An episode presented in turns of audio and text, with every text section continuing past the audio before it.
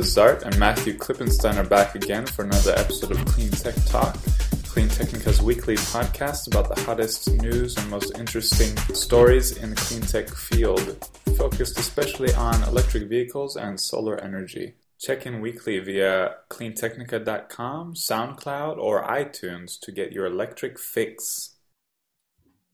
Hello, everyone, and welcome to episode 42 of Clean Tech Talk. I'm Matthew Klippenstein here with Nicholas Zart. As a quick reminder, show notes are available at cleantechnica.com. And if you enjoy the podcast, please give us a review on iTunes to make it easier for others to discover us. How go things today, Nicholas?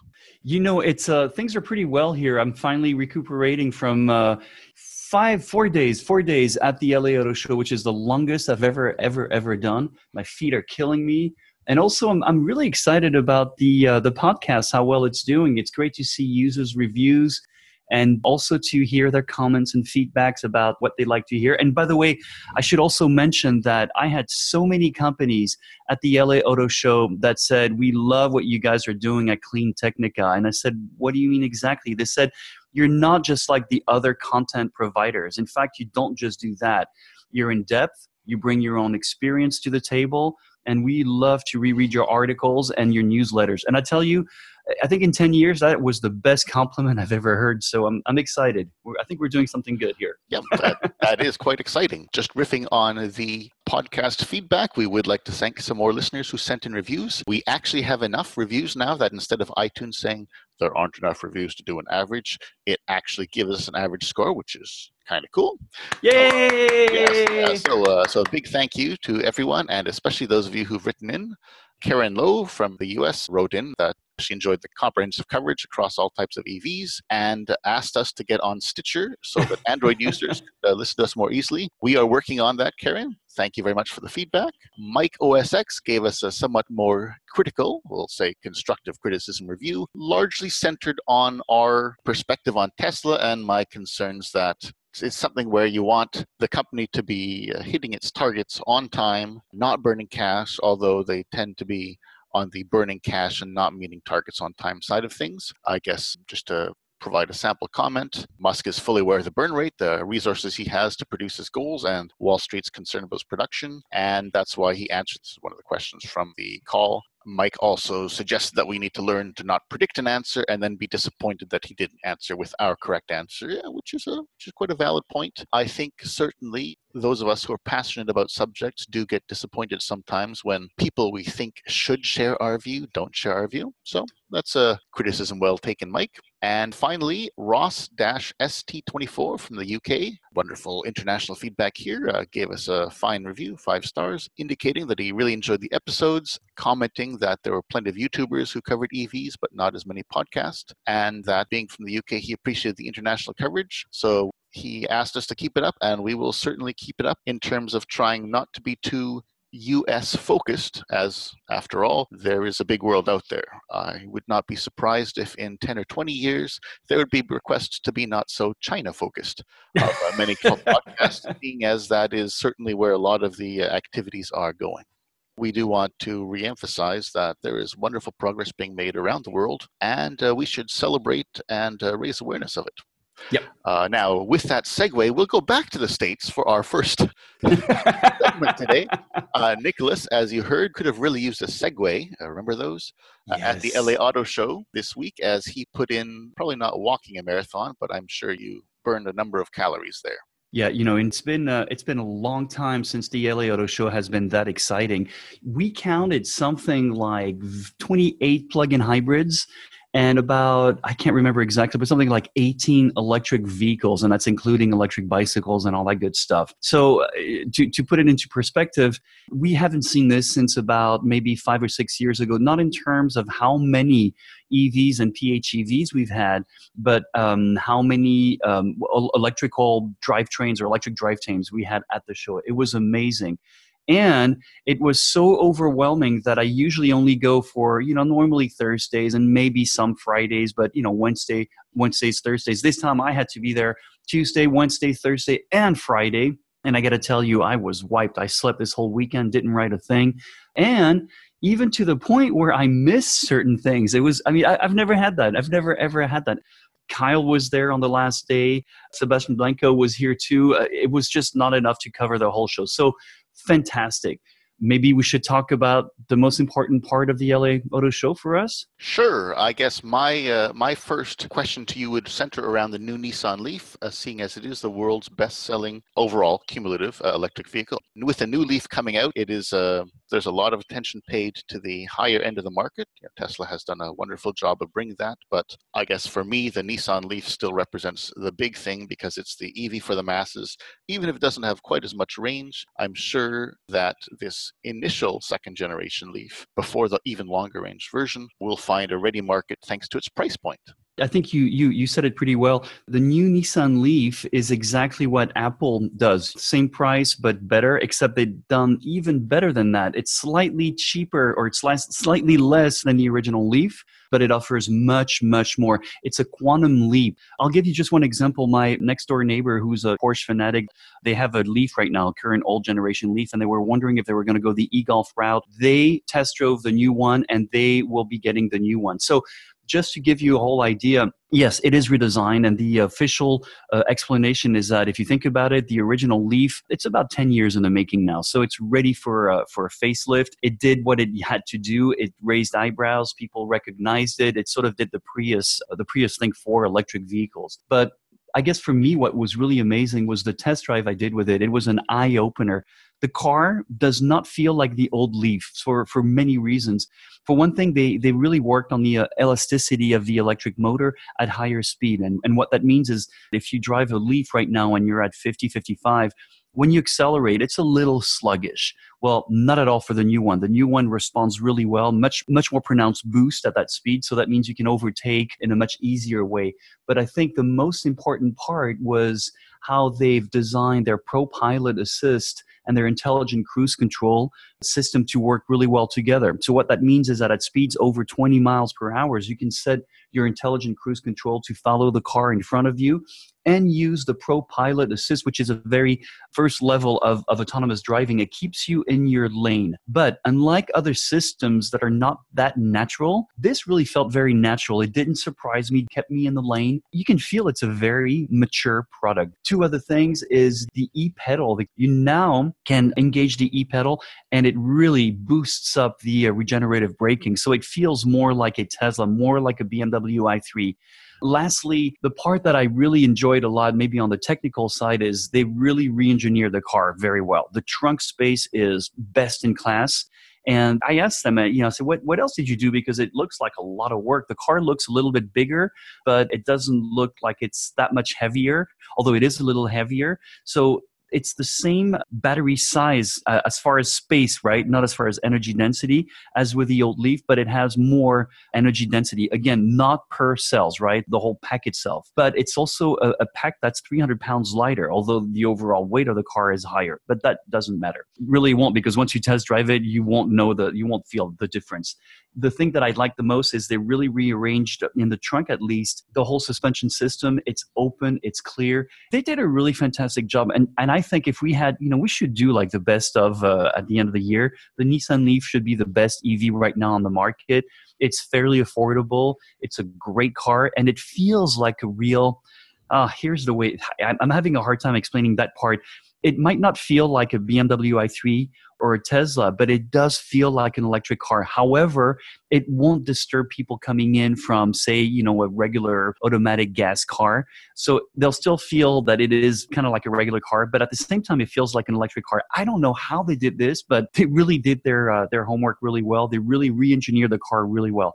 And obviously, as you can tell, I'm pretty darn excited about it. yeah, I guess the way I often think about the first generation Leaf is that it's the archetypal minimum viable product that you hear about yes. Silicon Valley, where you get something which is functional, it just barely meets clients' needs on certain criteria, but you get it out to get experience, figure out how to do the next generation. And as electric vehicles have gotten longer ranges and bigger batteries, there's a tendency to say, oh, the first generation Leaf doesn't have nearly as much range. Is it really practical for anyone anymore? And clearly it was it has been practical for a good number of people. It is the best selling EV out there. And it allowed Nissan, as you're saying, to basically take the same volume of space for the battery, but cram in much more range yeah. as they do the second generation design. The first generation, they actually did try to make it a little bit super distinctive with the bug eyes in order to people say, oh, this is that really different car. And now their design philosophy, I understand, is that they want to say, well, this is just one of the many cars that we offer. They also, uh, relating to the ProPilot Assist uh, that you mentioned, they also recently announced plans to kick off a self-driving taxi trials yes. in March of next year. So again, it's um,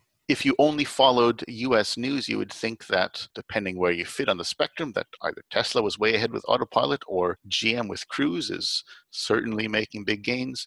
But yes. uh, and and while I would think that the GM does look to be the leader in autonomous driving at the moment, there are other companies who are highly profitable with lots of resources who have committed already many years of uh, effort into this.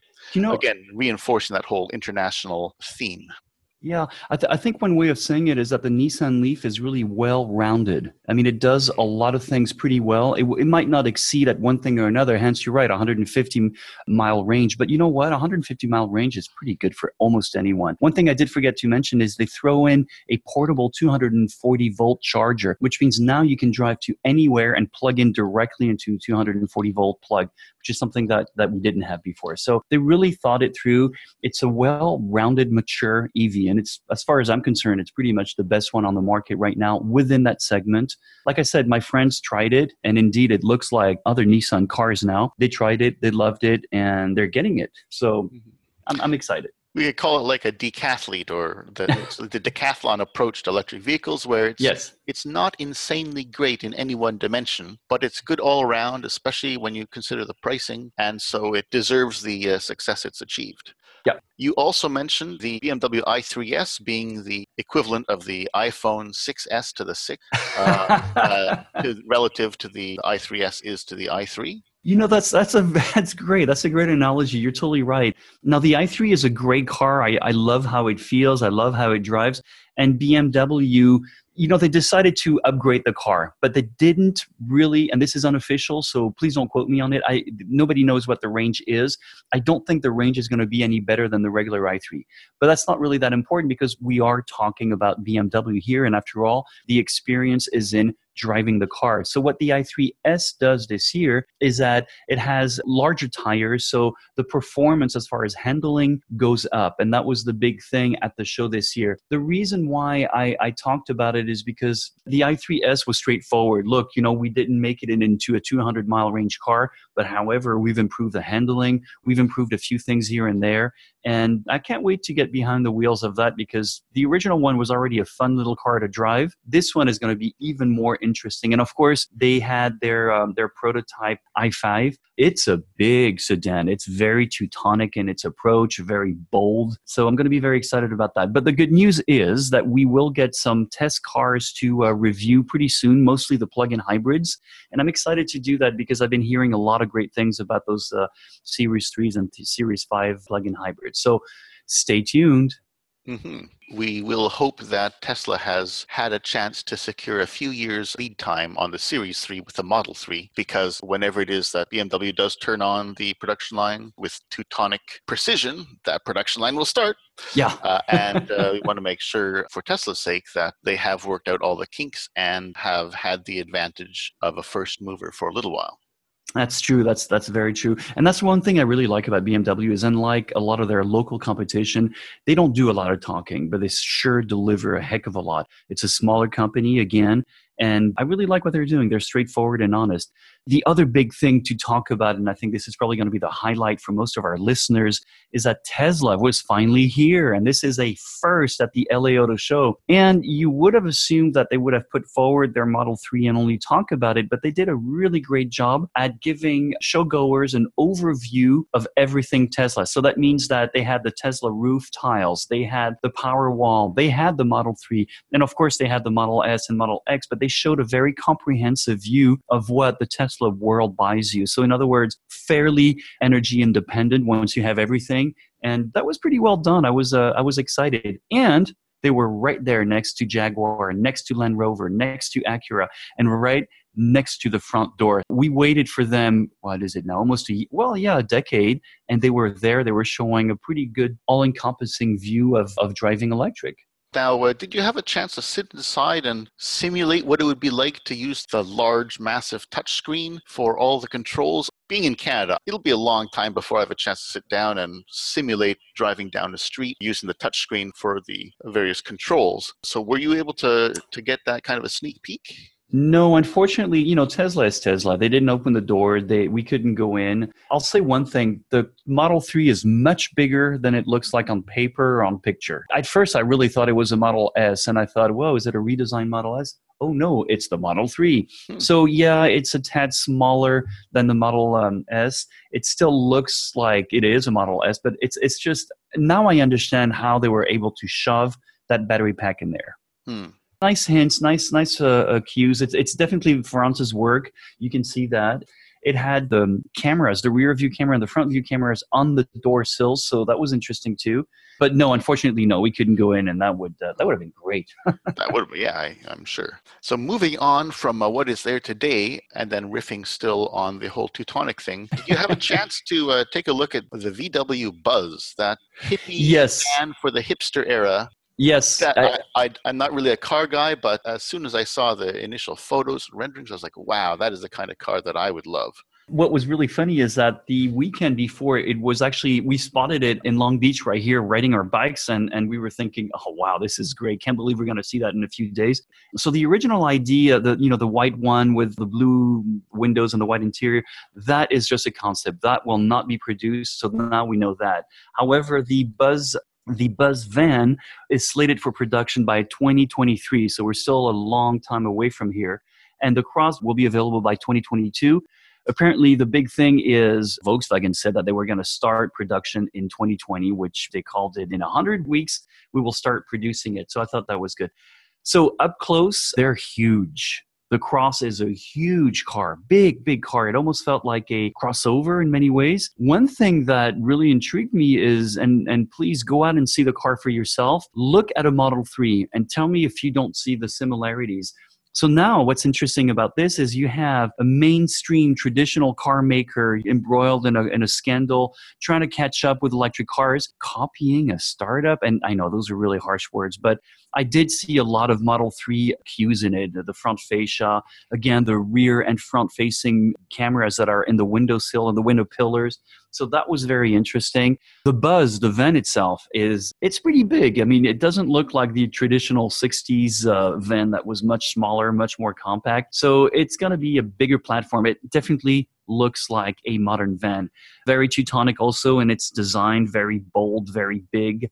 So yeah, so it was it was interesting, but nothing much more than that. And you know, we'll have to wait another five years or four to five years before we see those cars on the streets you know, with all the cross promotion that Nissan has been able to do with the Nissan Rogue and Star Wars, because that's Rogue One, and I've seen uh, recent ads on YouTube where they've still linked into the new Star Wars movie, uh, The Last Jedi someone at Volkswagen would surely earn a bonus if they can get the, the Scooby Doo cartoon series. Those characters drove a Volkswagen hippie van kind of thing. Someone at Volkswagen should definitely get a bonus so they can convince the rights owners to create a new animated series featuring a relaunched Scooby Doo where they do drive the new van. That's uh, that's one of the more iconic memories of my childhood, linking popular culture with this archetypal van there.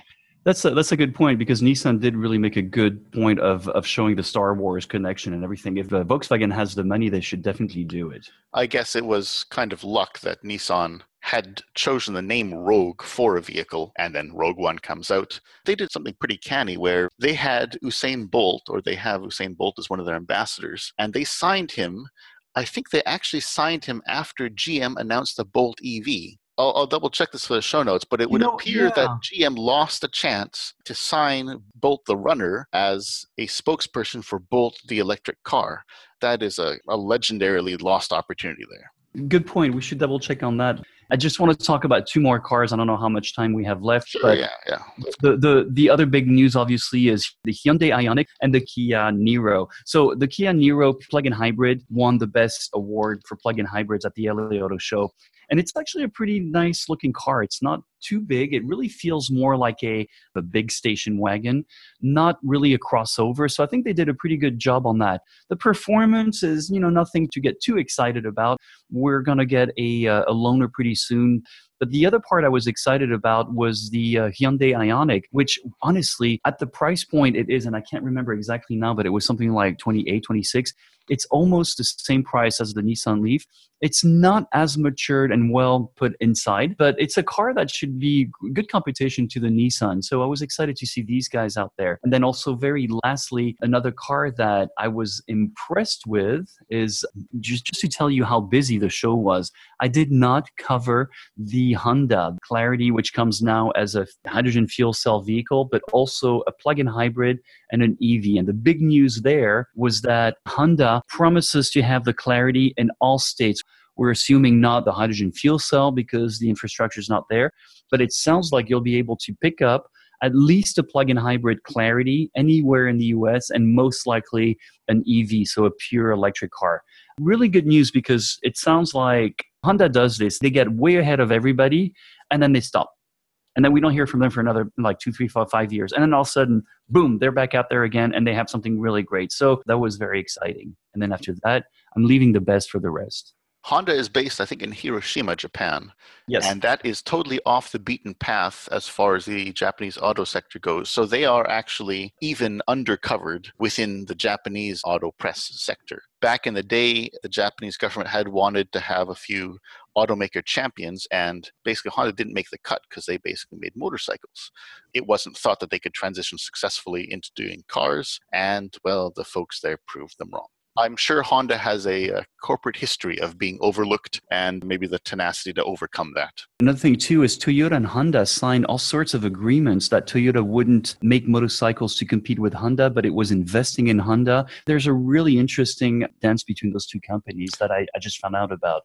Wow, I had no idea about that. That is uh, that's really interesting. It's like the the underbelly of the uh, the Japanese auto sector. There sure sure is a lot. I'd love to talk about Red Space because Red Space is the future of small little urban cars. And if anybody knows Chris Bangle, he uh, worked on the BMW Z8. He's also the one who did that signature Series 7 trunk, the little uh, spoiler aileron, whatever you want to call it, on this trunk.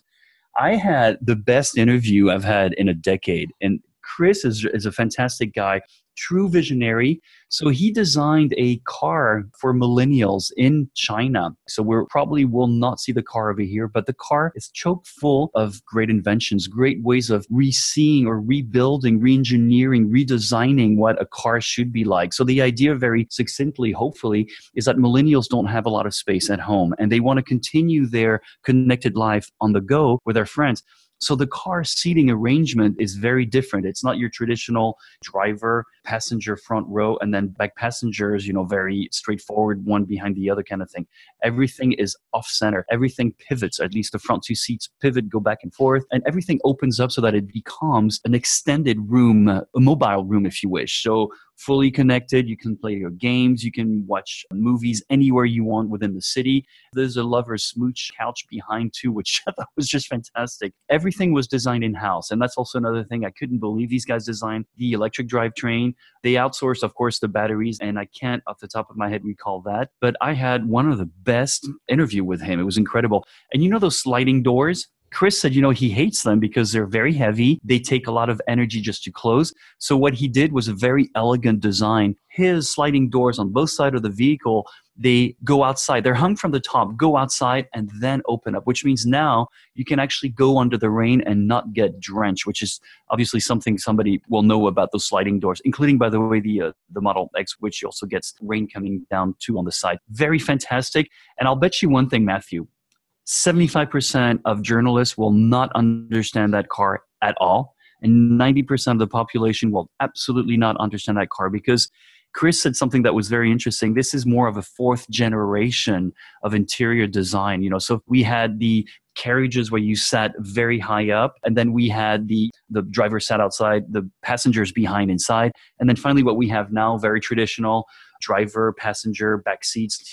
So what he did there was you know let's really work that insight now let's work it so that it becomes a family room so that you know you, you can change the diapers of your baby there's so many things I could say about that car, and it's going to take at least three articles before I get everything out there. But I was very impressed by Chris Bangle and the Red Space project. Hmm. Promise you, that's it. okay, all right, yeah, that is, it is. It is definitely an I'll call it eccentric, at least by uh, oh, modern yeah. standards, vehicle. I guess the one thing, thinking about my childhood and even nowadays, I'm not too sure that families of the future would really make all that much use of common space because as far as I can tell, everyone's going to be looking at their smartphone. I'm not sure if all the if all the chairs would be angled away from each other in everyday use, unless one has a family get together. But that's just those are just my impressions from years and years of commuting as both a child and a parent. Agreed, and I think that's where he's trying to make a difference. Where millennials do want to get together and also work together within the same space. So this is actually a place to work, a place to play, and a place to view. So yeah, they can be on their phones. They can actually play games together, and they can work individually on laptops. So it's it's kind of a rearrangement of how we use interior space. But again, I think it's it's very far out. It's ten years away from any other cars like that being around. And it's a city car, right? So we're not talking about highway cruisers or anything like that, at least not yet. Now, before we uh, finish off, did want to have a little bit of international non-EV content. And so Clean Technica's James Ayre wrote an article the other day describing how the Chilean state mining company, Codelco, they make about one tenth the world's copper, they'll soon sell that copper to different clients at different prices based on whether the clients want to purchase copper which has various certifications, you know, carbon footprint, water footprint, human rights, uh, community impact, and so forth. I'm very, very encouraged about this because it takes a commodity, just give me a pound of copper and it, the certification turn it into something of a consumer product or a decommoditized product they, they refer to it in the article original uh, reuters reporting. The reason is that until you get certification bodies involved there's no way for a company which might either be pro environment SRI, which wants to make a, an ethical difference, they can't really purchase materials which conform to these standards they have until there are certification bodies involved and until suppliers sign up with these certification bodies whether it's organic foods or non sweatshop labor clothing. You need to have the certifications and the suppliers in place in order for companies to be able to make these switches. And you might think that many companies don't care, they just want the lowest price, and that will be true for many, many companies.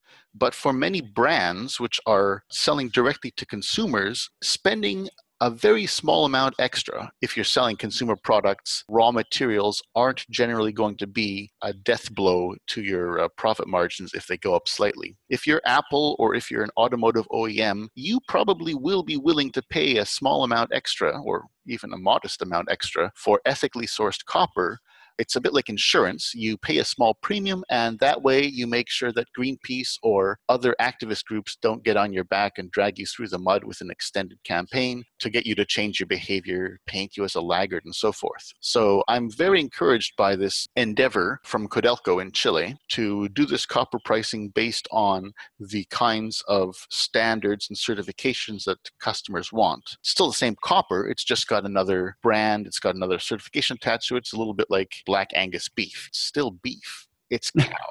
but it has a brand to it and that generates a premium. I love that idea. It seems like all these industries are finally uh, moving. Uh, it sounds like also the fashion industry is getting more into recycling and things like that. But this is almost like fair trade copper, isn't it? Yeah, it is in a sense. That is a that's a good way of framing it. Copper is a very highly used industrial metal It is something which is in so many products. I am absolutely certain that Apple will, in due course, order its suppliers to buy only this fair trade copper, we'll call it. And this has been done for aluminum, uh, apparently, in a small amounts. But you can be sure that if you have aluminum and copper signing up for this, we will get other materials, other minerals, other metals like cobalt coming next. And it will be a wonderful day for us in the electric vehicle community when the car companies offering electric vehicle batteries have a little certification saying, well, we've made sure that the cobalt in these batteries doesn't get mined in horrendous and abusive situations in the Democratic Republic of Congo. Having that will take away one of the biggest pieces of ammunition that EV critics have against us, uh, yes. uh, which is that you are abusing the third world and you're no better, better than colonial powers, all the other things that progressive groups tend to rail against. And so I'm very encouraged, not just by the fact that we have this coming into place for copper. But now that we have the IT and all these certifications, the technology to be able to do this traceability, to do these assessments, we can move that up into other metals. And yes, we can take away that one big lever, that one big piece of ammunition that many critics and haters lob against us. I think it's so intelligent, and you're right because we'll never have fair trade petroleum. I don't think so. And and and you're right. The naysayers are always pointing how pollution intensive it is to uh, build our batteries, which is the next revolution. We really need to change the way we manufacture things, but also by having cleaner products that did not take advantage of people in in different countries. I think that is a huge thing, and that will really bring more appeal to an EV, more appeal to certain electronics. And we do know that people are are a little bit more turned off these days by buying electronics and new computers and well with the economy the way it is too so i think that's a great idea and i, I think it's much more than lip service it's much more than a part marketing ploy I can't wait till Peru does the same thing with lithium. That will be great. And sulfur mines, all these things. We all know how horrible that is on people working those mines. Now we are getting close to the threshold of our desired time limit. So we'll come to a close right now. Thank you so very much for listening. We hope you had a safe commute. Thanks for your patience in this verbose but super exciting episode this week. And join us next week to get your electric fix. Yep. Thank you, everyone. Have a wonderful week and keep these uh, feedback coming because we're always interested in hearing what you want to hear about.